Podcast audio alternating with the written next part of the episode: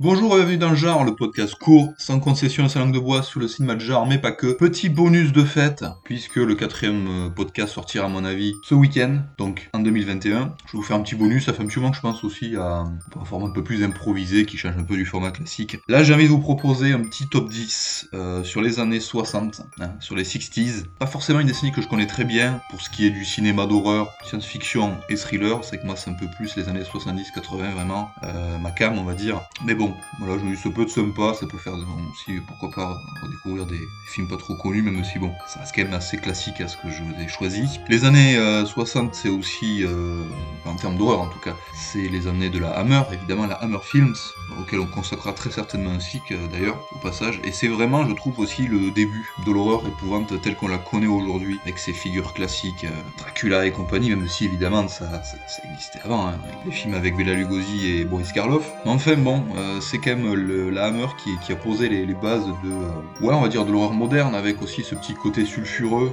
l'exploitation, les, notions d'érotisme, de, de, violence avec un sang euh, bien apparent. Voilà, ça c'est la Hammer quand même, hein, on va pas se le cacher. Et d'ailleurs, j'ai quand même beaucoup de mal, on, peut le dire, hein, avec les, films d'horreur des années 40-50, où là c'était vraiment, euh, bah ouais, de l'horreur, je pense, qui a mal vieilli. Hein. Bon, j'ai pas besoin de vous, citer les, des, noms de films plus connus, vous voyez forcément des gens juste déguisés en robots, voilà, qui, qui sont censé représenter le monstre ou, euh, ou typiquement des, des, animaux ou des insectes euh, format XXL. Voilà, ça c'est typiquement les films des années 40-50. Euh, bah, il va falloir que je m'y mette de toute façon hein, pour le, les soucis de ce blog, mais c'est vrai que je, il me tarde pas, honnêtement. Donc on va commencer ce top tout simplement avec Rosemary's Babies, sorti en 68 de Polanski. Rosemary's Babies, j'ai pas trop envie de m'avancer parce que c'est possible que j'y consacre un podcast en entier parce que c'est un film qui est totalement à part. Un film où il se passe finalement pas grand chose tout est suggéré, tout est finalement dans la tête du spectateur et c'est ça qui est fabuleux. Mais vraiment un grand grand film, je crois que c'est une de mes grosses claques de 2019 hein, d'ailleurs, Baby si je me souviens bien. Polanski quoi, hein, Polanski à ses, débuts, à, ses, à son meilleur j'ai envie de dire.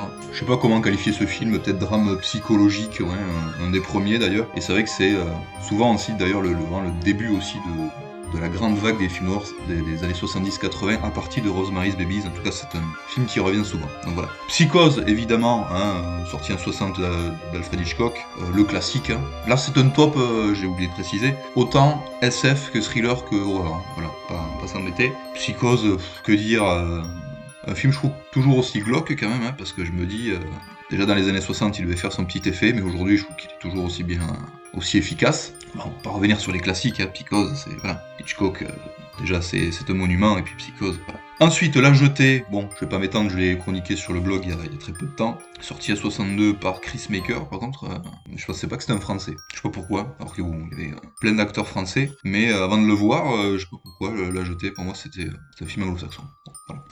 Moyen métrage, par contre, La Jetée, mais très très bon, une, roman photo avec une, une, qualité photo très très très très sympa et un scénario qui, pour l'époque, je pense, devait être très très original. Ensuite, Le Monument, on va y revenir, pareil a développé pendant 15 ans. 2001 lycée de l'espace, sorti en 68 de Stanley Kubrick. De toute façon, on va en reparler puisque on est toujours dans le cycle hard SF. D'ailleurs, j'ai oublié évidemment de préciser que le podcast numéro 3 s'inscrivait dans le cycle zombie, bien évidemment. Bon, de 2001, hein, euh, le chef-d'œuvre, le chef-d'œuvre absolu, je crois, de, de, hard SF en tout cas, qui peut être rebutant pour ceux qui n'ont pas l'habitude de, de côté un petit peu documentaire de la RDSF, de films longs, parce que 2001 est long, mais qu'est-ce que c'est beau? Visuellement, qu'est-ce que c'est beau? En 2001, on va pas, bref. Ensuite, euh, La planète des singes, sorti en 68, de Franklin Schaffner.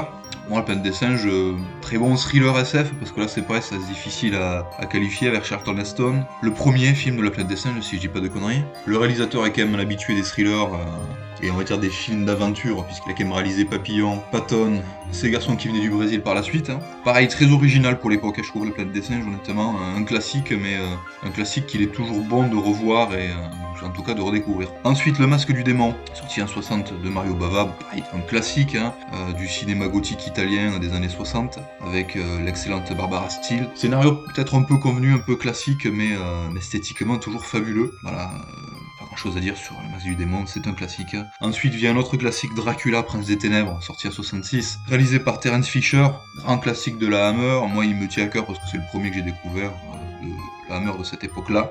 Christopher Lee magistral, les décors, l'ambiance, le scénario, même si ça reste classique, c'est fabuleux. C'est la Hammer, hein, voilà, c'est le fast de la mort.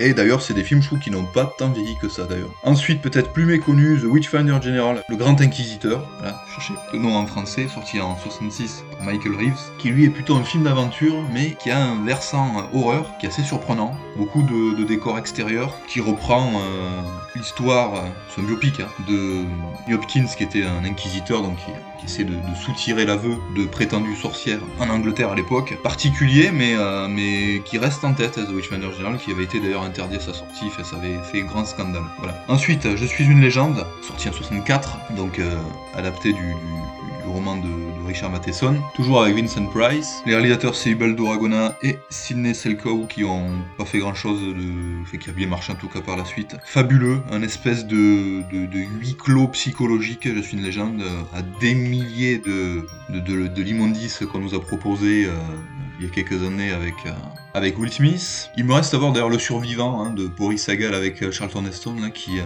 qui est la deuxième adaptation en fait euh, du bouquin de Matheson. Mais vraiment, je suis une légende, très très intéressant. Film évidemment à pas conseiller à tout le monde parce que c'est un rythme qui est très lent. J'en ai un très bon souvenir, pas si connu que ça, et je vous conseille vraiment de vous pencher sur ce film-là. Évidemment, le film qui vient clore le top 10, La Nuit des Morts Vivants, sorti en 68 de George Romero. Est-ce qu'il ait besoin de revenir sur cet ultra classique et très novateur pour l'époque, encore une fois. Donc voilà, petit top 10 à la cool, euh, podcast totalement improvisé. Je rappelle donc que le quatrième podcast va arriver sous peu. Je rappelle que, évidemment, genre c'est aussi un blog. Vous pouvez nous retrouver autant sur iTunes que Spotify que Deezer. Sur le blog, on va pas tarder à entamer effectivement vraiment les thrillers euh, à complot, plutôt à l'ancienne, et je dois dire que je découvre de jolies perles. Vous, allez, vous irez voir ça. Ça va arriver sans plus tarder. Quant à moi, ben, je vous dis évidemment, comme à chaque fois, à bientôt pour une nouvelle perle du genre.